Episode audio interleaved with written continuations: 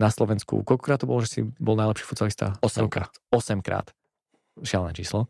Bol to akože jasné pre mňa dodnes najťažší moment, akože, mm. ktorý bol a bol to moment, kedy zrazu sa dozvie, že je zlé. Ešte v tom momente danom som presne nevedel, ako veľmi zlé to je, mm. ale dobre boli nejaké ďalšie testy a všetko a za pár dní som zistil, že tá situácia je veľmi zlá, mm. že ja neviem, doktori máme dávajú 3 týždne, možno mesiac života. Pravidelne v španielskej televízii je El Dragon de Stará Ľubovňa, takže, takže ja som ako keby drak zo Starej Ľubovne, tak to mi prischlo a, a to sa vlastne dodnes aj akože používa ti to absolútne vyšlo. Odohral si fantastický zápas, tam sme boli aj spoločne, ja som bol ako mentálny tréner, som bol ako najlepší. Ja, Bude to asi aj tým. Ako... ja, ja, ja si stále hovorím, že áno.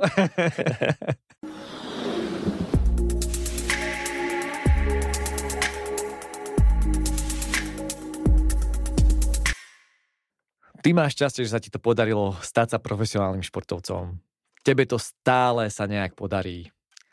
No je to však skutočné šťastie, ako prekonať ťažké obdobie, ktoré v tej kariére nastane a prekonať ho? Ako ísť ďalej za tým svojim snom, ktorý sa zdá na začiatku úplne nedosiahnutelný a preto je snom a neskôr sa stane cieľom.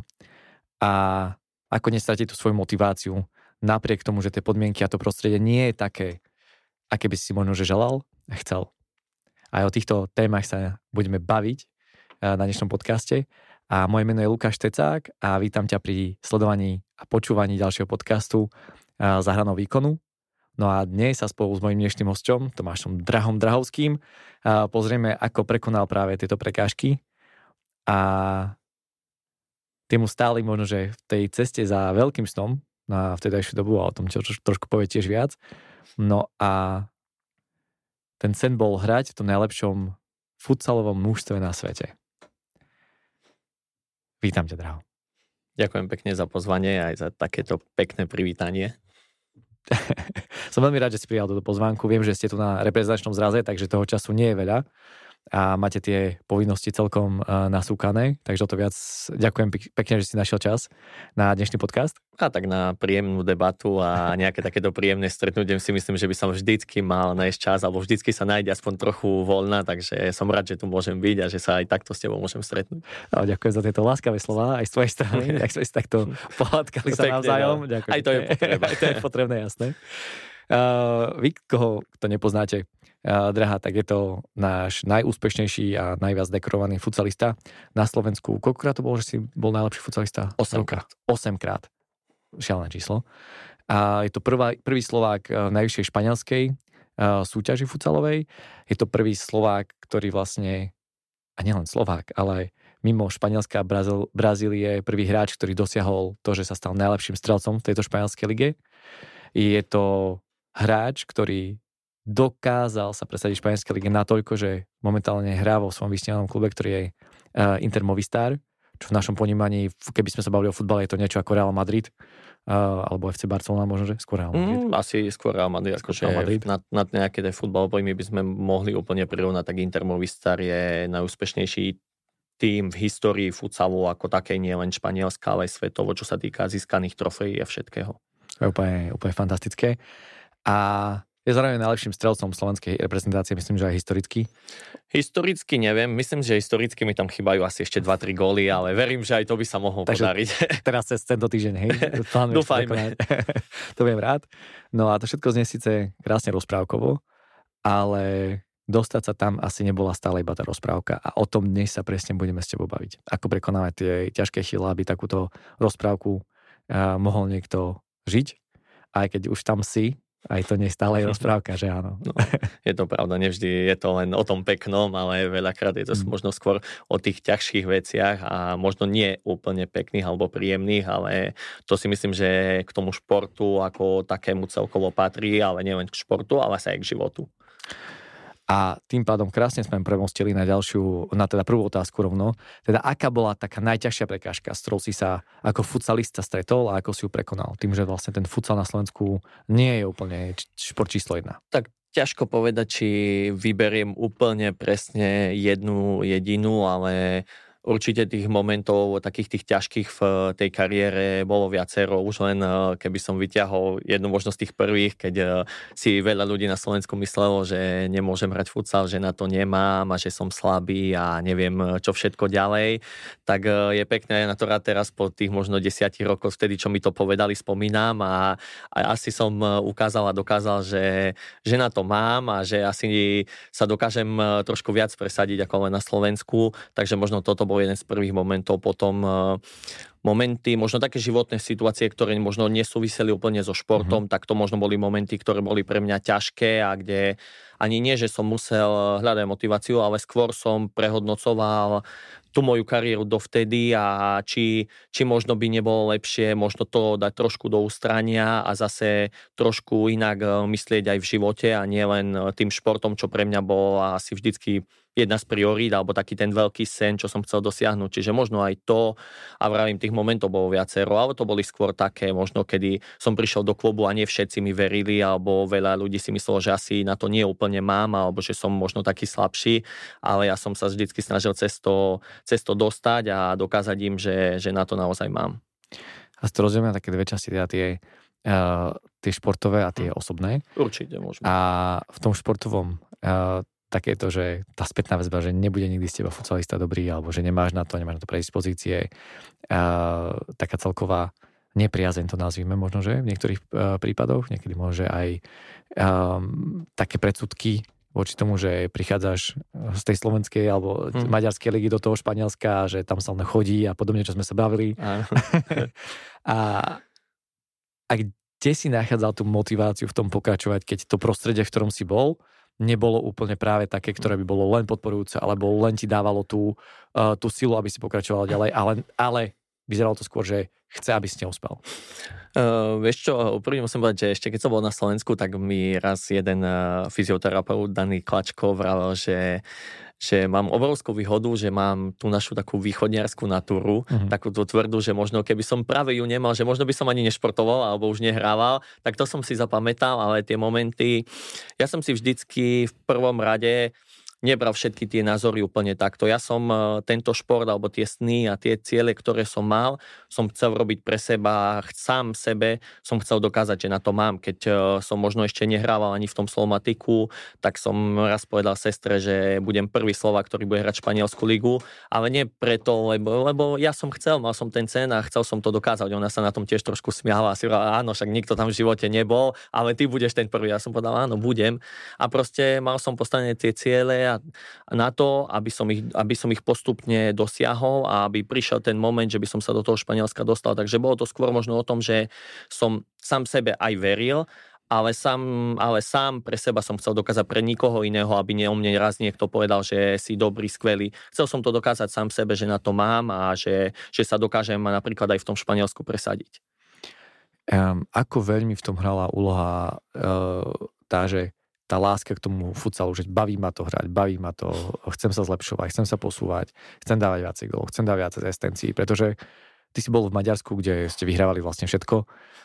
V tej sa bol aj s ďalšími Slovákmi, myslím, nie v tom, tom týme. S Gabým Rikom a vlastne s Čechom, s uh, Michalom Seidlerom. Takže uh, Enkláva, teraz momentálne z Plzne. A a hrali ste, mali ste sa dobre, dostal si ponuku, si mi vravel, že hmm. ešte, ešte výhodnejšiu ostať v Maďarsku a naopak, dostal si potom v Španielsku o niečo menej peňazí, nevieš jazyk, nevieš, e, čo ťa tam čaká. A teraz zobrať to, nezobrať to, ísť za tým snom, aj keď to znamená znižiť si nejaký životný štandard, môže mm, ísť do neznámeho, ísť do prostredia, kde nebude mať férku, nebude mať rodinu, kde bude mať ďaleko v podstate na reprezentačné zrazy od všetkých kamarátov. Ako tam hrala taká tá úloha toho, že som motivovaný, mám ten cieľ versus to pohodlie. Alebo kvôli čomu sa rozhodlo, že prekonám všetky tieto Myslím prekažky. si, že to zohralo veľkú úlohu a ako sme sa im vybavili a ako som to aj vždycky vral, ak sa ma na to niekto pýtal, myslím si, že vo veľa veciach je to možno niekedy aj o tej nešportovej stránke. Mm. Práve o tom, že človek musí výjsť z nejakého toho svojho komfortu preto, ak chce niečo dokázať, lebo uh, vždycky razím teóriu, že ak človek niečo obetuje, tak sa mu to vráti. Možno sa mu to nevráti hneď, možno nie za mesiac, ale ak bude tvrdo pracovať a niečo preto obetuje, tak ten život mu to vráti a príde to. Takže tá motivácia jasne bola dôležitá. Ja som práve pre ten šport obetoval všetko a pre ten sen, ktorý som mal, aby som ho dosiahol a nebolo to jednoduché rozhodnutie, ale pre mňa proste to bolo to bolo to jediné, čo akože som v tom momente chcel, chcel som si to dokázať a chcel som si ten sen splniť a, a za ďalšie musím povedať, že aj tá moja rodina mi v tom pomohla, síce vedela, že možno budem ďalej, nebudem s nimi, ale boli tí, ktorí ma podporili a povedali, že by som mal ísť a mal to vyskúšať a že, že to budú dobré a že vlastne oni pri mne stať budú. A po prestupe do, do Španielska, keď, sa, keď si spomínal také tie prvé momenty, keď si tam prišiel, Slovák, nevieš jazyk, a ideš do výrazne lepšej ligy, môžeme to povedať takto, keďže to je najlepšia liga asi na svete. Takže čo v tom momente si robil ako prvé? Kde si nachádzal to, že možno, že nehneď sa ti darilo, nehneď si hral, a nehneď ťa všetci brali, že je, draho, super, ako teraz sa teším vždy, keď ťa stretneme na, na, na repre. Ako si toto zvládol? Je pravda, že ten začiatok bol ťažký, pretože som prišiel bez jazyka, možno s nejakou predstavou, že veľa ľudí bude vedieť aspoň nejak anglicky, aby som vedel komunikovať a na nešťastie, našťastie tam bol jeden spoluhráč, ktorý vedel anglicky, ktorý mm. vedel dobre anglicky, takže bol ten, ktorý mi v tých začiatkoch pomáhal a ktorý mi všetko vlastne prekladal, ale mne do toho vstúpilo aj zranenie, takže ja som hneď asi po týždni bol zranený, mm. lebo som mal natrhnutý sval, takže som bol asi 3 týždne mimo. Čiže aj ja tú prípravu som nestihol úplne možno tak, jak by aj oni očakávali, aby chceli, ale proste aj tam prišli momenty, že ešte som nebol úplne zdravý, ale bol už prvý ligový zápas a ja som ho proste chcel hrať a možno to nebolo úplne najlepšie a najrozumnejšie rozhodnutie, ale proste som chcel a tie začiatky boli ťažké. Tréner mi asi tiež úplne neveril a chvíľku som hrával, chvíľku som nehrával, ale stále, stále som myslel na to, že som tu prišiel kvôli tomu jednému cieľu, aby som si dokázal na to, či, či na to mám a či sa sem dokážem presadiť a že proste tak, ako som možno predtým e, mimo tých tréningov a všetkého pracoval na tom, aby som sa zlepšoval, mm. tak proste musím to robiť aj tu a, a veriť v, stále v tie moje schopnosti, že postupom času, keď sa aklimatizujem na tie všetky podmienky, ktoré tam sú, tak sa budem viac a viac presadzovať. Prídeš do nového klubu, nevieš jazyk, máš tam jedného, čo ti prekladá teda. Tri týždne zranenie.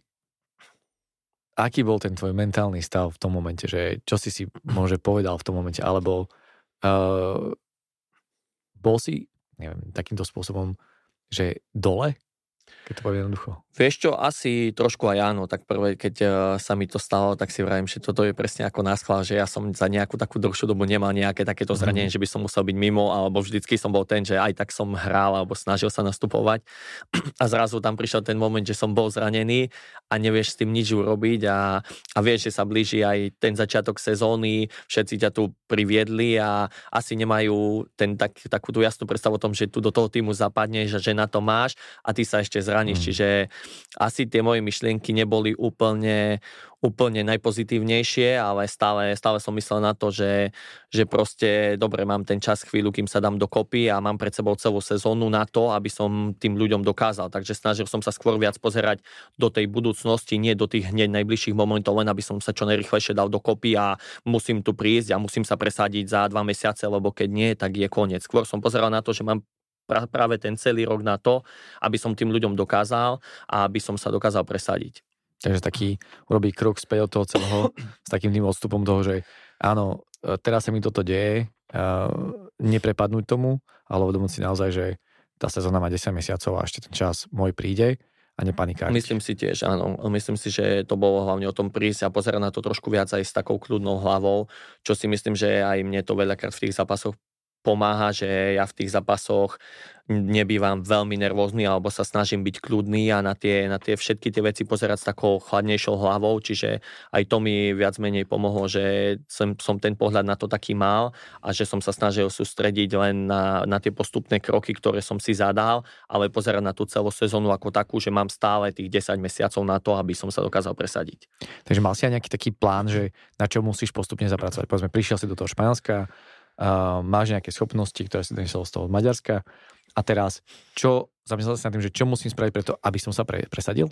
Áno, tak takto? už, už uh, už od tých začiatkov toho každého tréningu, ešte keď e, som bol zranený, tak tým, že som netrenoval, ale na tom každom tréningu som bol, tak videl som, ako sa trénuje, aký je prístup hráčov a všetko okolo toho, čiže vedel som, že a ja budem musieť viac možno zapracovať na defenzíve, budem musieť tie situácie riešiť rýchlejšie, na čo som možno z Maďarska nebol až taký zvyknutý, lebo som mal viac času mm. a vedel som, že na toto budem musieť dať väčší dôraz, aby som, aby som tie situácie hral rýchlejšie a možno keď príde ten moment, kedy ja viem využiť možno tú svoju schopnosť jeden na jeden, tak vtedy možno to môžem spomaliť a riešiť inak, ale, ale v tej hre ako takej budem musieť v tomto viac zabrať a samozrejme, že budem musieť vedieť hrať viac fyzicky a s tým súviseli ďalšie veci, posilka a všetko ostatné okolo toho, že viem, že aj fyzicky budem e, musieť pracovať na tom, aby som bol ešte pevnejší, silnejší, aby som tie súboje a to všetko zvládol. A toto je úplne fascinujúce, ako ty vnímaš ten futsal, že ty si dokážeš tak rozanalizovať do nejakých uh, úplne malých uh, nejakých častí uh, ako vyzerá tvoja hra, ako vyzerá hra tvojho supera, aj stále keď sa o to bavíme, tak mňa fascinuje to, ako ty sa na to pozeráš úplne ináč, že sú veci, ktoré uh, môže si divák nevšimne, môže ani spoluhráči koľkokrát si tie veci nevšímajú. Uh, ako veľmi ti práve táto schopnosť rozanalizovať, pozrieť sa na to, vrátiť sa k tomu, pomohla v tom, že si sa presadil podľa teba? Pomôže, lebo už v, aj v tých začal, v tej sezóne ako takej mi to pomáhalo, lebo som sa snažil sústrediť alebo pozerať si tie zápasy tých tímov, ktoré hrali uh-huh. proti nám, alebo reálne možno aj tých hráčov, ktorí, uh-huh. ktorí proti mne práve budú nastupovať, ktorí hrajú na tej rovnakej pozícii v tom, tom druhom týme a využiť tie možnosti, v ktorých som ja silný a, a nejak rozanalizovať si, čo by som v tom zápase asi mohol robiť, čo možno nie je až také dobré, aby som urobil, lebo sa, sa nepresadím alebo tú loptu stratím, takže tieto veci mi pomáhajú veľmi a ja sa to snažím držať dodnes a to či už, e, ja neviem, e, poviem príklad pri, pri, pri zakončovaní, sledovanie brankárov a všetkých takých, takých detálov, ktoré možno si človek ani povie, že nesúvisia až tak s tým zápasom mm. a keď si človek pozrie možno a povie si, že ja neviem, možno nie som ani na našej rozcvičke alebo neviem, že nie som prítomný, ale ja v tej chvíli rozmýšľam a sledujem iné veci, ktoré viem, že v zápase sa môžu vyskytnúť a ktoré mi práve môžu pomôže, pomôcť, aby som tie situácie riešil lepšie. A aj toto, keď po, kto pozerá, alebo kto to práve počúva, tak naozaj všimnite si, ja dám do pozornosti tú dôslednosť v tom, že nie je to o tom tréningu, je to presne o tých ďalších veciach. Aj my sme sa o tom bavili, že proste je to robota na tých 8 hodín a nie je to o tom tréningu otrénovať si a odcvičiť si, ale zamýšľať sa, pozerať sa na to, ako sa správajú tí superi, čo robia, akým spôsobom. A myslím si, že toto je takisto veľmi dôležité pochopiť aj z toho, čo ty hovoríš. Pre mňa je to fascinujúce, že ako tie skladačky vlastne vytvárajú to v podobkách to šťastie, že som sa presadil. Takže jednoducho mnoho ľudí môže nevidieť tú prácu za tým, že áno. Áno, v tomto máš úplnú pravdu, že tak je jednoduché sa pozrieť na zápas alebo na tréning a zhodnotiť to a povedať si, ale, ale za tým je o mnoho, mnoho viac práce, o mnoho sledovania, ale to, to je o tých trénerov jednoduché prehrať zápas a vhodiť to na trénera, ale tá robota, ktorú tu tréneri musia pripraviť, či už je to videom, niečím, rozanalizovaním, to sú tiež hodiny a hodiny, ktoré sú mimo tých tréningov a, a takto mi to vravel aj tréner ešte v Španielsku, že, že vy tu prichádzate do práce. Akože je to tiež, ako vaša práca je super, je fajn, že je to šport, ktorý milujete a, a máte tú obrovskú výhodu, že robíte to, čo vás baví, ale je to tiež nejakým štýlom práca. Nie, nekončí to na tom danom tréningu. Nie, to, nekončí to tým, že ty si to trénuješ, osprchuje sa a ideš domov. Ale mal by si nad tým uvažovať aj doma, na tých situáciách, či už čo sa diali na tréningu, v čom by sa vedel zlepšiť, či už u nás vo futsale to štandard štandardky, rohy, hmm. sledovať si trošku a, a mať e, nejakú analýzu tých vecí, aj tých superov, s ktorými budeš hrať aj ty sám ako hráč. Nie len to nechať na niekoho, ktorý ti to má pripraviť. Takže osobne sa zainvolovať práve do toho, že ako ja chcem pôsobiť v tom celom, že nastavení toho týmu aj z taktického hľadiska a, a odsledovať si tie nuancy, ktoré môže ten videotréner alebo asistent nedokážu si všimnúť. No ak si reálne povieme a zamyslíme sa nad tým, tak tým hráčom e, to vie oveľa viac pomôcť, ak by som to vedol na názornom príklade, že my dvaja naproti sebe nastúpime a ja si odsledujem nejaké tvoje videá a budem vedieť, čo robíš, ja neviem, že si silný v situáciách jeden na jeden, ale že, že si to napríklad hádžeš len na pravú nohu, Hej. tak už sa viem v tom zápase pripraviť a už mi to pomôže v tom, že keď príde možno nejaký ten kritický zlomový moment, tak ja ťa obraním, lebo mám ťa trošku napozeraného, napoznaného a viem tie situácie takto zhodnotiť, lebo som sa na ne dopredu pripravil. Super. A v Kartagene si sa teda presadil nakoniec Koľko to asi trvalo, kým teda tréner ti začal veriť a kým videl spoluhráči, že ti môžu veriť? A Vieš čo, bolo to popravde také celé zvláštne. Ja, keď som, ja som si vybral Kartachenu aj preto, lebo som vedel, že tam bude 9, 9 hráčov uh-huh. tej základnej zostavy, zvyšok budú mladí, takže je, je tam tá možnosť, že by som mal uh-huh. dostať šancu hrávať a to. Ale trvalo to, to rôzne, ale asi možno nejakých 6 mesiacov trvalo, kým, kým som začal nejak tak nastupovať. Nastúpil som v zápase, hral som viac, menej, tak rôzne, akože stridalo sa to. Ale takých 6 mesiacov bolo, bolo a potom, kedy som už akože začal nastupovať normálne, ale boli rôzne momenty, že sme hrali tréningový zápas s jedným tímom a ja som nenastúpil ani na minútu. Uh-huh. A to je moment, kedy si povieš, tak eh, čo sa tu deje, že my hráme len tréningový zápas a ja som nedostal šancu ani v tréningovom zápase. Čiže niekedy boli momenty aj u mňa, že vlastne skončil ten zápas a povedal som si, možno to bude trošku zlé, ale v tom momente som si povedal, že ja budem robiť všetko preto, aby som sa dokázal ja presadiť, aby som si možno ja vybavil lepší kontrakt na novú sezónu, či to bude tu alebo v inom týme, ale trošku bol moment, kedy som aj ja myslel viac na seba, ako možno na ten tým.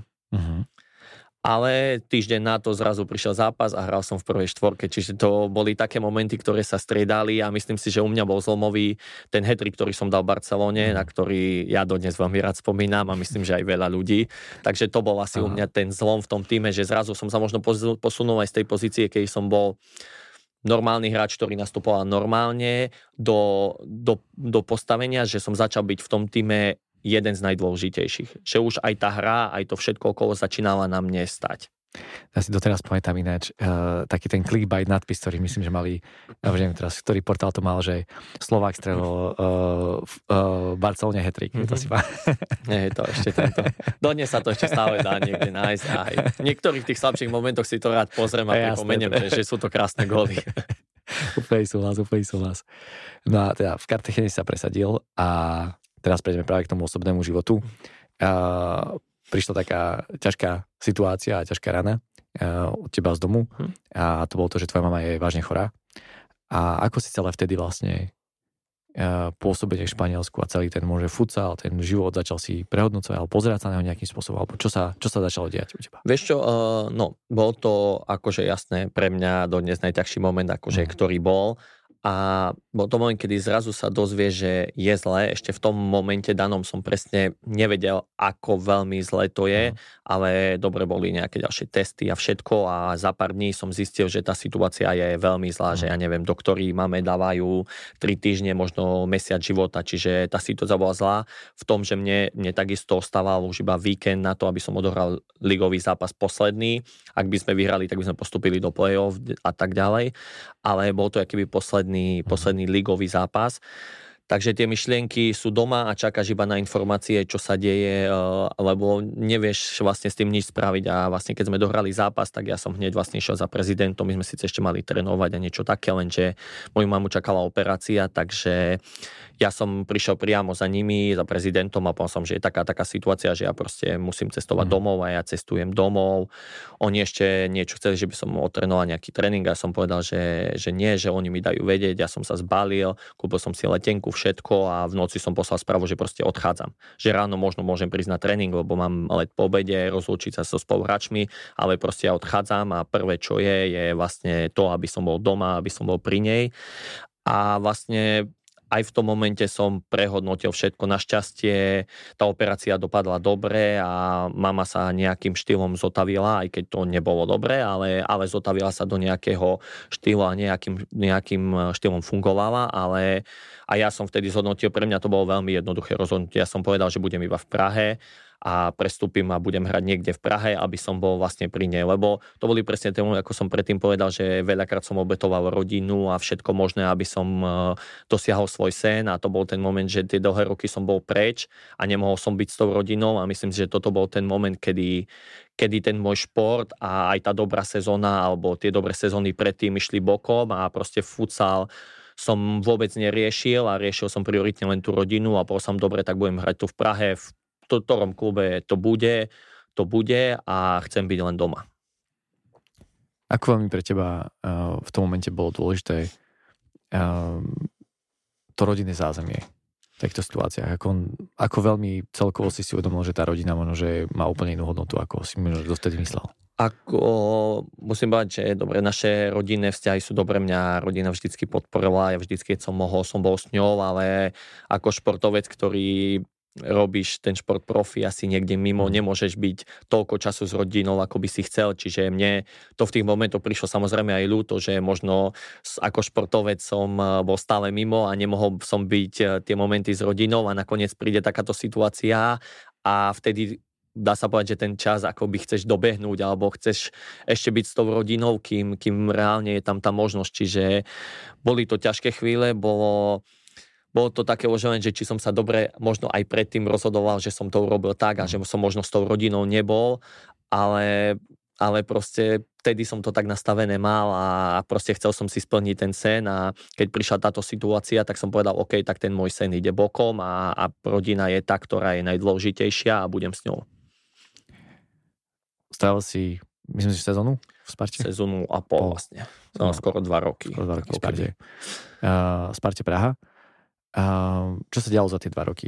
Keby, ako veľmi mm, si tomu, tomu futsalu ešte e, dával, alebo tú pozornosť, alebo naopak uh, bolo to tak, že darilo sa ti aj Sparte Praha, povedzme si otvorene, pokračoval si ďalej, ale ako si dokázal zvládnuť práve to, že ja, okay, zdávam sa svojho sna, som tu s rodinou, s chorou mamou, a spolu s otcom samozrejme, a ako si toto zvládol, toto obdobie? Alebo čo ti to mm, dalo, čo ti to zobralo možno z toho pohľadu?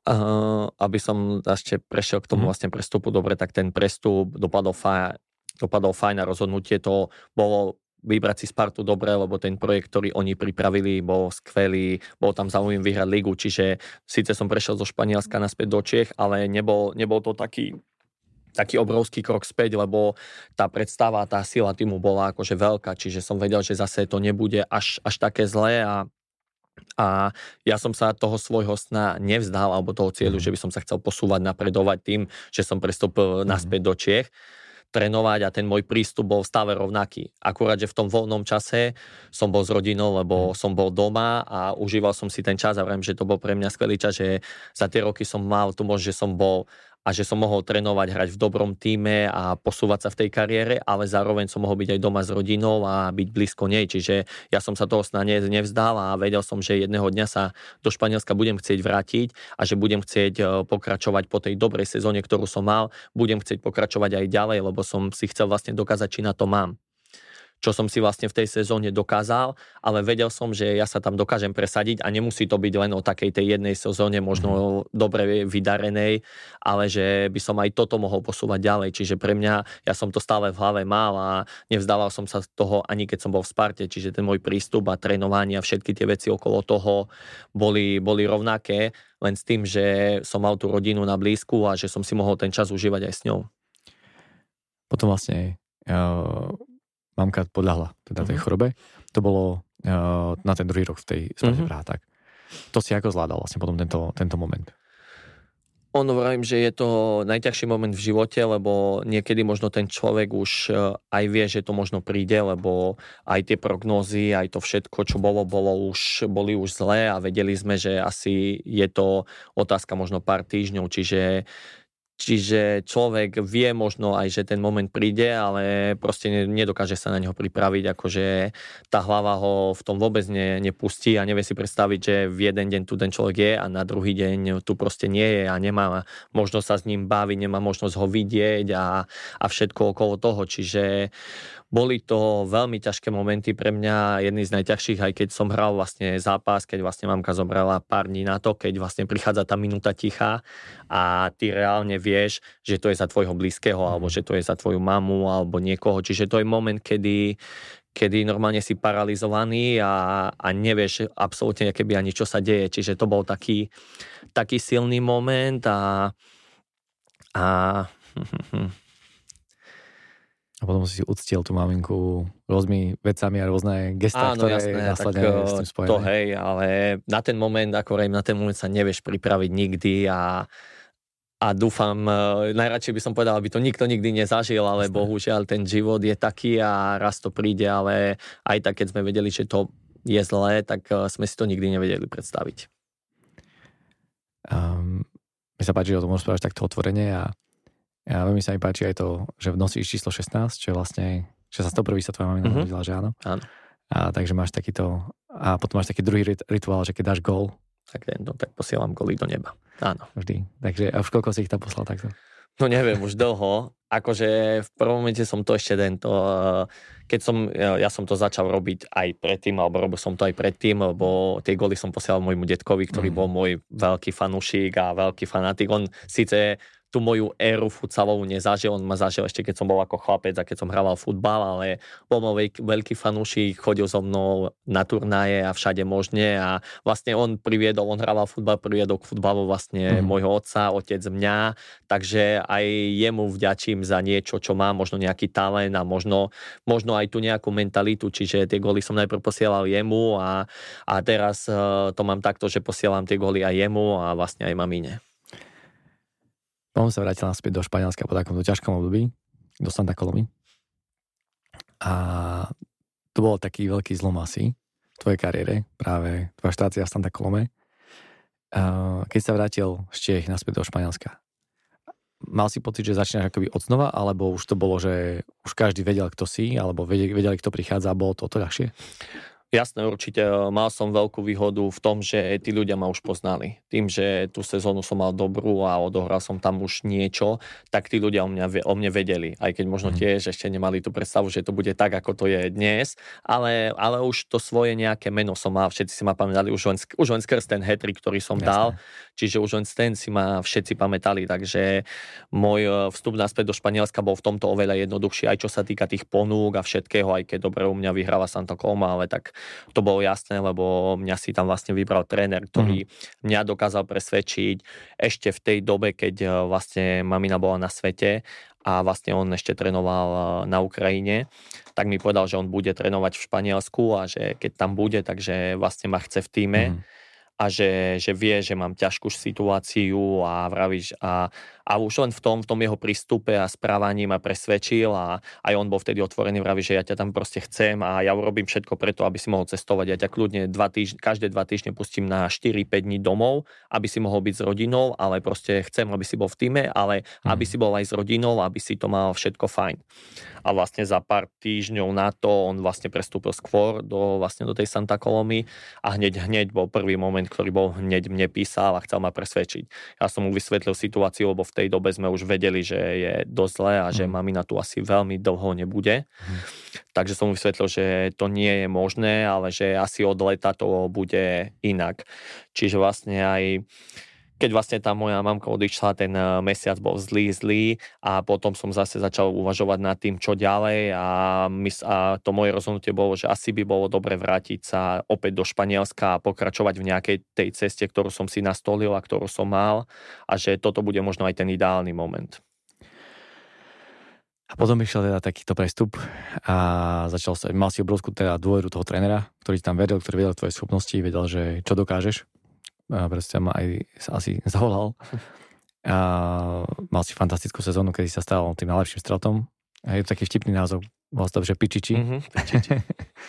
a, a myslím, že si dostal aj prezivku El Dragon. Je to mm-hmm. tak? El Dragon. El Dragon. Kvôli čomu je to je vlastne tá prezivka? Vlastne tak tým, že to moje meno sa v Španielsku nie úplne ľahko vyslovuje, tým, že ani v Španielsku nepoužívajú H, uh-huh. takže v tom Drahovsky som bol Draho, Dracho, Drago a vlastne jeden ten komentátor ma začal volať El Dragon, uh-huh. takže tento. Takže vravím, že ja trošku popularizujem aj starú ľubovňu, pretože pravidelne v španielskej televízii je El Dragon de stará ľubovňa, takže, takže ja som ako keby drak zo starej ľubovne, tak to mi prischlo a, a to sa vlastne dodnes aj akože používa.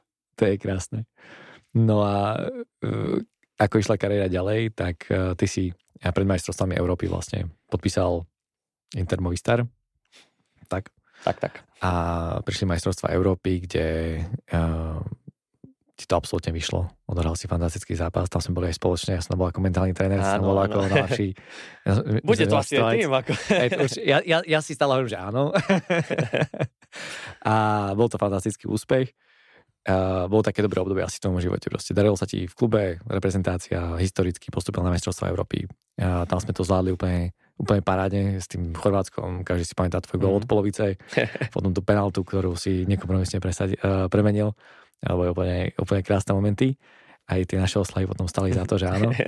Presne. Tie oslavy máme silné, to je pravda. tak to, to my vieme.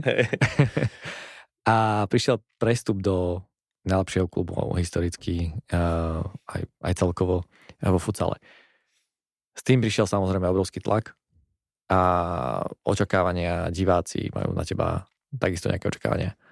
Ako si zvládol a čo ti pomohlo zvládnuť tento, tento tlak a tieto očakávania, ktoré od prvého, prvej minúty proste ty si prišiel, ty vlastne myslím, že odišiel aj najlepší strelec toho mm-hmm. týmu a, a ty si prišiel ako náhrada za neho. To znamená, že nikto sa nehral na to, že ty si si prišiel zahrať, keď prišiel, že ty si prišiel dávať tie góly. Asi tak nejak. No. a je to, je to asi obrovské bremeno, um, alebo si, viem si predstaviť, že to môže byť obrovské bremeno. Ako sa s tým vysporiadal? Je, lebo je pravda, že tá moja pozícia, v ktorej som ja prichádzal do Interu, už nebola možno ako keď som prichádzal prvýkrát do Španielska, alebo aj mhm. druhýkrát, kedy mi možno tréner veril, ale prichádzal som tam akože ako strelec a hráč, na ktorom aké by to malo stáť a ktorý by v tých zápasoch mal rozhodovať a mal dávať tie góly. Čiže tá moja pozícia ešte v takomto týme ako Inter, kde vlastne nič iné ako víťazstvo sa neberie a je mhm. tam tlak eh, na všetky trofeje, ktoré sa hrajú zvyťaziť. Proste ani v finále sa, ne, sa neráta ako úspech. Ak to finále nie je vyhrané, proste je to neúspech. Čiže ten tlak eh, od toho vedenia cez všetkých je iný. Do toho mne možno nezahral úplne faktor, že mňa si tam vybral vlastne to vedenie a tréner, ktorý tam bol, ktorý ho vlastne v marci vy, ako keby vyhodili, mm. ukončili s ním kontrakt, takže on do konca sezóny otrenoval a odišiel a prišiel nový tréner, mm. ktorý možno by si ma vybral, možno nie, to už eh, človek nevie. On povedal, že áno, ale môže to tak byť a nemusí, čiže aj v tomto to bolo zložitejšie a myslím si, že mi pomohlo to, že Prišiel som tam aj na to, ako to bol veľký klub, tak tam boli medzi hráčmi veľmi dobré vzťahy. Mm. Tí hráči boli otvorení, priateľskí, snažili sa pomôcť. So mnou prichádzal jeden spoluhráč, ktorý so mnou hrával v Santa Colome, čiže mhm. v tomto som to mal jednoduchšie, že už som tam mal aj človeka, o ktorého by som sa vedel možno trošku oprieť v niektorých situáciách. A prvé, čo ti najviac pomôže, je to, že nastúpiš do zápasu a dáš gól. Mm. Dáš ten prvý gól, ktorý vlastne potrebuješ dať na to, možno aby z teba opadol ten stres a nečakalo sa a nezačali byť tie reči, že a dobre, tak on dohral 3-4 zápasy, prišiel tu ako strelec a nedal ešte gól. Mm. Čiže v tomto mne pomohlo to, že hneď, myslím, že aj v prvom zápase hneď som dal gól, čiže aj ten taký trošku možno stres, ktorý bol vyvianý na mňa, opadol, lebo som ten prvý gól dal a potom, potom už to išlo postupne ale je to o tom, že človek si potrebuje vydobiť tú trošku pozíciu aj toho strelca. Síce ľudia vedia, že tam prichádza ako strelec, ale v tom týme každý chce dať gól, každý hrá nejak možno o svoj kontrakt, o to mm. všetko, čiže aj v týchto situáciách si možno niekedy ten človek musí byť taký viac sebecký mm. a možno viac pozerať na seba, aby si vydobil tú pozíciu, čiže ten môj fokus bol, bol trošku na to, že áno, fajn, ale tu sa od teba čaká, že máš dávať gól. Mm. A to je ťažká pozícia dávať góly, vždy. A hlavne, keď s tým v podstate ľudia rátajú, že... No nie je ťažká, ak dávaš góly. Ak, ak nedávaš, je to horšie, ale... A mal si takú sériu, že sa ti dlhšie nepodarilo dať gól? Uh... To mi neboj, to ani ja to nemusím počítať, ale vždycky sa nájde niekto, kto mi príde a povie mi, že už tri zápasy si nedal gól napríklad. A to ako zvládaš? Takéto uh, jemné, pasívne agresívne výčitky? Aj, je to viem, že väčšinou sa to berie ako trošku humorne, ale vieš, že, že je, to, je v tom trošku aj pravdy a že trošku to aj tí mm. hráči alebo niekto myslí vážne. Ako u mňa, nechcem povedať, že to len tak uh, prepočujem, ale poviem si, že OK, fajn, tak uh, teraz som nedal tri zápasy gól, veď akože deje sa, deje sa síce niečo, ale deje sa na tom, že som nedal, tak možno som v tom zápase pomohol tomu týmu inými vecami, mm. preto aj v tých rozhovoriach vravím, že OK, odo mňa sa možno čakajú góly, ale ja tomu týmu nechcem pomôcť len gólmi, že ja som len ten hráč, ktorý stojí niekde pri bráne a bude dávať góly, ale ak môžem, tak v tomu týmu chcem pomôcť aj iným, aj iným štýlom, možno môjim štýlom hraní, možno videním hry, možno asistenciou. Čiže nie som ten typ človeka, ktorý pozerá len na tú bránu a chce dať za každú cenu gól. Keď vidím v tej pozícii lepšie postaveného hráča, tak mu nahrám. Čiže u mňa ani tie góly nie sú na tom prvom mieste, ktoré ja mám postavené, že áno, že chcem byť najlepší strelec alebo že chcem dávať góly. Ja tomu týmu chcem pomôcť tou svojou hrou a k tomu, aby zvyťazil. Ak to bude tým, že ja v tom zápase dám dva góly, super, ale ak nedám a my v tom zápase zvyťazí, zvyťazíme, ja budem rád. Čiže ani nejaké tie popichovačky som nebral až tak. Horšie by to bolo, ak by sme v tých zápasoch napríklad nevyťazili, že mali by sme zlú sériu, prehrávame, mm. áno, tak možno tá kritika a ten tlak na mňa je ešte vyšší, ale ak sme v tom zápase zvyťazili alebo mali sme dobrú sériu, tak ani na to som neprikladal taký veľký tlak, lebo nie je to to, čo ja sám od seba mm. očakávam. Možno to áno, veľa ľudí odo mňa očakáva, ale ja sám od seba neočakávam iba tie góly. A tak celkovo asi za tie roky sa stalo veľa komplexnejším hráčom, ktorý už prináša na to ihrisko veľa toho viac. Aj to môžeme vidieť v reprezentácii, že vieš hrať rovnako zo zadu na tej rozohrávke a pripravovať tie akcie a rovnako vieš hrať v podstate hore v odzvukách na hrote alebo e, z tej ľavej strany, kde si to vieš na najna využiť a, a ísť do toho zakončenia. Určite, tak ja aj postupom toho roku som sa vždycky snažil zobrať od tých hráčov, možno s ktorými som hrával a ktorí boli skúsenejšie, lepší stále niečo.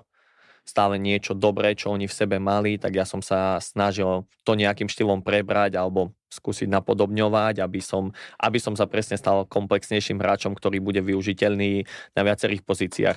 Možno vieš, možno postupom eh, veku nebudem dávať toľko gólov a budem musieť viac brániť, tak aby som bol aj na to pripravený, keby náhodou. a raz zozadu, samozrejme. Uh, teraz nás čaká vlastne dvoj zápas s Nemeckom. Kto to počúvate, môže už je po. Čo je zase zápas, alebo dvojzápas, ktorý je ja veľký fokus, je tam zase tlak výsledkový, že potrebujeme vyhrať dva zápasy, aby sme sa udržali v hre o majstrovstva sveta, alebo postup na majstrovstva sveta. A od teba sa zase očakáva nič iné, len to, že, že dáš tie goly, že budeš tým lídrom tej ofenzívy, budeš lídrom toho týmu, budeš lídrom defenzívy. Škoda, že si dáš bráň ešte. uh, ja, vieš, tak mám, tam mám vieš, tak aspoň, švagra, aspoň rodine som ja sa to snažil. Budem, že... Aspoň rodine som sa to snažil zabezpečiť takto, keď už nič. Áno, áno. A, ako sa ty vysporiadávaš s takýmito situáciami, že je tam ten tlak, opäť ideš z klubu, kde je tlak, prídeš do reprezentácie, že kde, kde opäť sú tie očakávania, kde uh, teraz s Chorvátmi. V podstate prehrali sme 4-0 v tom, v tom reprezentačnom kvalifikačnom zápase. Uh, super ťa eliminoval do veľkej miery. Veľa sa o tom, že ty musíš ukazovať taký mm. zápas, že si ten čísla jedna a že si proste, že máš tie skúsenosti, že si ten líder a nepríde to. Ako s touto kritikou, ktorá neviem, či úplne je vždy na mieste, je to samozrejme na odborníkov sa, uh, sa spýtať a nech to vyhodnotia, ale ako sa ty s týmto dokážeš vysporiadať bežne a kto ti s tým pomáha sa vysporiadať napríklad takisto? Tak jasné, akože tá kritika väčšinou prichádza v takýchto momentoch, lebo v tých dobrých zápasoch sa na to až tak nepozerá, ale v tých horších presne tá kritika už potom ide individuálne na tých rôznych hráčoch. A musím povedať, že asi za tie roky, ktoré aj tu v re prehrávam, som v tej, myslím, že v tej pozícii dosť dlho a aj tej kritiky som si tu zažil asi, asi veľa, veľa. Mm. Možno menej pochval ako tej kritiky, ale s tým človek ráta a ako sa s tým ja vysporiadavam, tak ja záleží, reálne záleží od koho je tá kritika, lebo aj ja som človek, ktorý ten názor vie prijať a ja si myslím, že reálne viem zhodnotiť, či v tom zápase som hral mm. dobre alebo nie. Ak nie hneď po zápase, tak uh, ja tie zápasy sledujem, ja si tie zápasy mm. pozerám, takže viem po tom zápase, keď si ho pozriem, povedať, že áno, tento zápas ti nevyšiel, alebo áno, možno tie goly boli tvoje, alebo mm. veľa situácií, ktoré tam nastalo, čiže ja to viem zhodnotiť a záleží od koho je to aj tá kritika, lebo od nejakého odborného človeka, ktorý na to vidí, má prehľad, vie, je tá kritika iná ako od ľudí možno, ktorí na, do toho úplne nevidia a možno ani ten šport nepoznajú a idú sa k tomu kriticky vyjadrovať, vieš, čiže, čiže tú kritiku ja viem prijať, nemám s tým najmenší problém a, a snažím sa potom potom aj tie situácie, ktoré sa stali, alebo ten zápas, ktorý nevyšiel, rozoberať a rozmýšľať, že prečo nevyšiel, alebo mm. prečo možno v tých momentoch som tie situácie riešil tak a tak a neostáva ti nič iné, len potom eh, pozerať na ten ďalší zápas a, a, a riešiť, eh, že v tomto ďalšom zápase sa to stať nemôže. Že v tom mhm. zápase to opäť stojí na tebe, ale v tom zápase už ty zase musíš dokázať, že, že to bol možno jeden zápas, ktorý ti nevyšiel alebo neúplne vyšiel. A kto mi pomáha, tak je stále pár ľudí, s ktorými ja komunikujem a ktorých, na ktorých sa pýtam názor po zápase, alebo ktorí mi aj sami od seba prídu a ten názor mi úprimne povedia.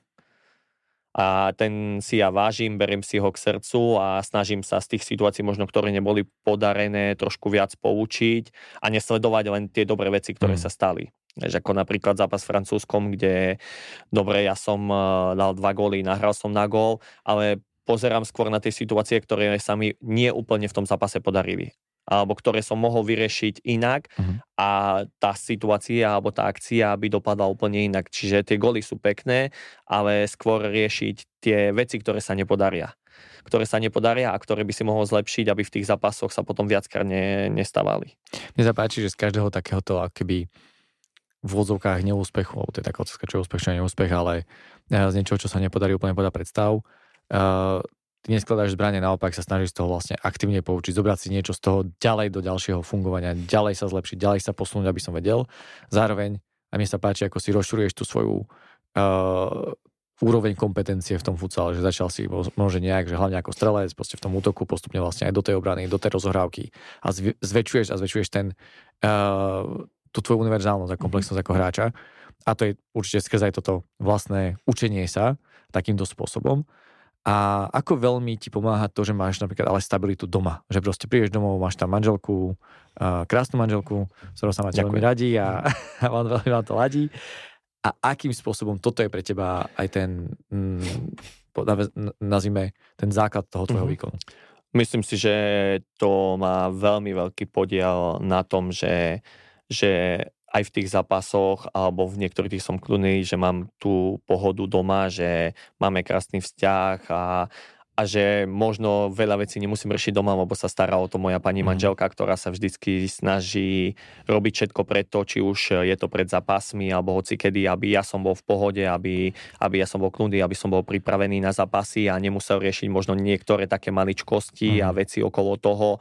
Takže v tomto určite uh, ťa ten človek odbremení od mm. situácií, ktoré možno sú maličkosti, ale proste zaberajú ti tú myseľ a to všetko, tú koncentráciu a, a to ja mám dobre, že to nemusím riešiť, pretože tá moja pani manželka sa o tieto veci stará a snaží sa vždycky mi výzvu strety v tom, aby som aj ja na tieto situácie bol čo najlepšie pripravený alebo čo najviac odbremenený, aby som sa proste mohol koncentrovať len na ten svoj výkon a, a na tie zápasy, ktoré, ktoré ma vlastne čakajú.